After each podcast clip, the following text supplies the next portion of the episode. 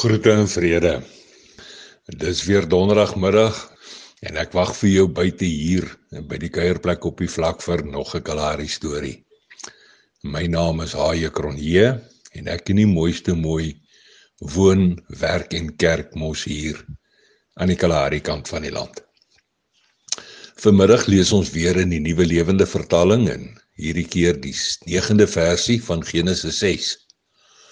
En daar staan geskrywe Wat volg is die geskiedenis van Noag. Noag was 'n opregte man, die enigste onberusplike persoon in daardie tyd.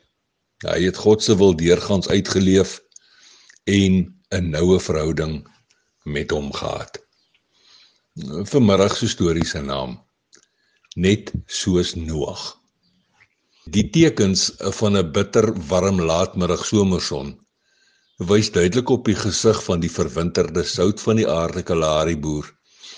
Daar waar ons in die versengende hitte langs sy laikral staan. 'n Klompie dorper lammers maal en draai stadig. Baie stadig en doelloos in die kraal rond. So al asof elke tree eers bedink en oorweeg word, want hulle energie is maar min. Sy ysblou oë wat diep in sy oogkaste lê, staar na hierdie klompie lammers wat kort neffens die môre se son op weggelaai gaan word.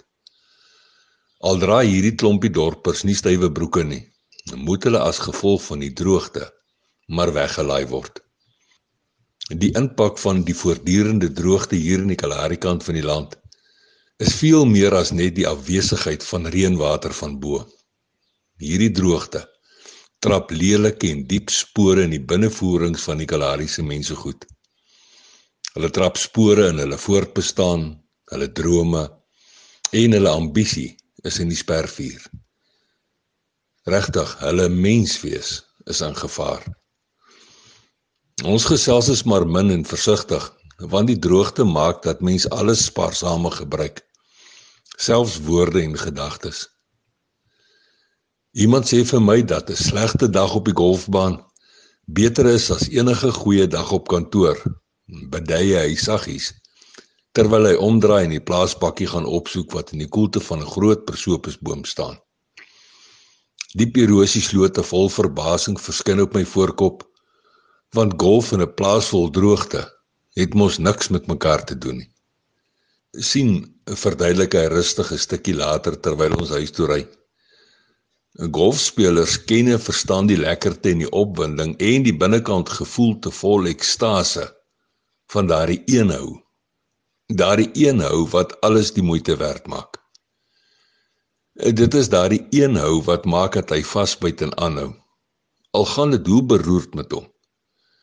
Daardie een hou wat hom inspireer, as ook daardie een hou wat sy sukses omskryf. En dit is daardie een onberisplike hou wat belewenis van golf heeltemal omskryf.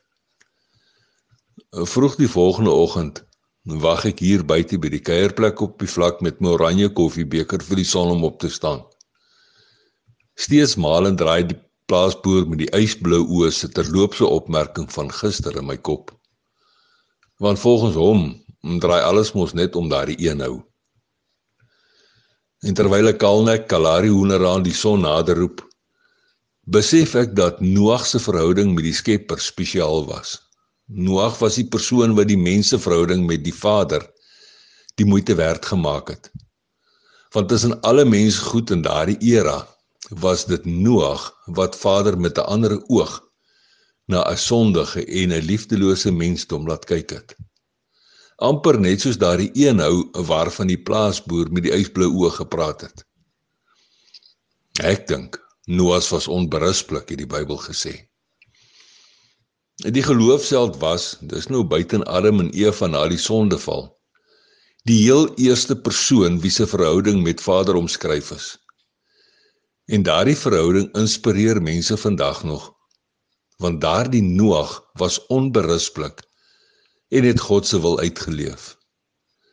En met slegs twee elemente, onberispelik in sy optrede en gehoorsaamheid aan die Skepper goed, word 'n hele belewenis met die Vader omskryf en beskryf.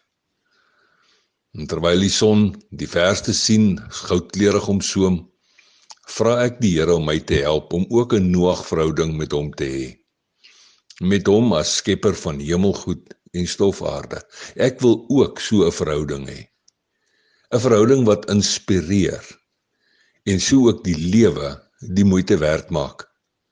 'n Verhouding met hom wat 'n totale leefstyl omskryf want hy is en bly ek is. Nou ja toe. Tot 'n volgende keer. Los mooi spore en sandkorrel by seëninge.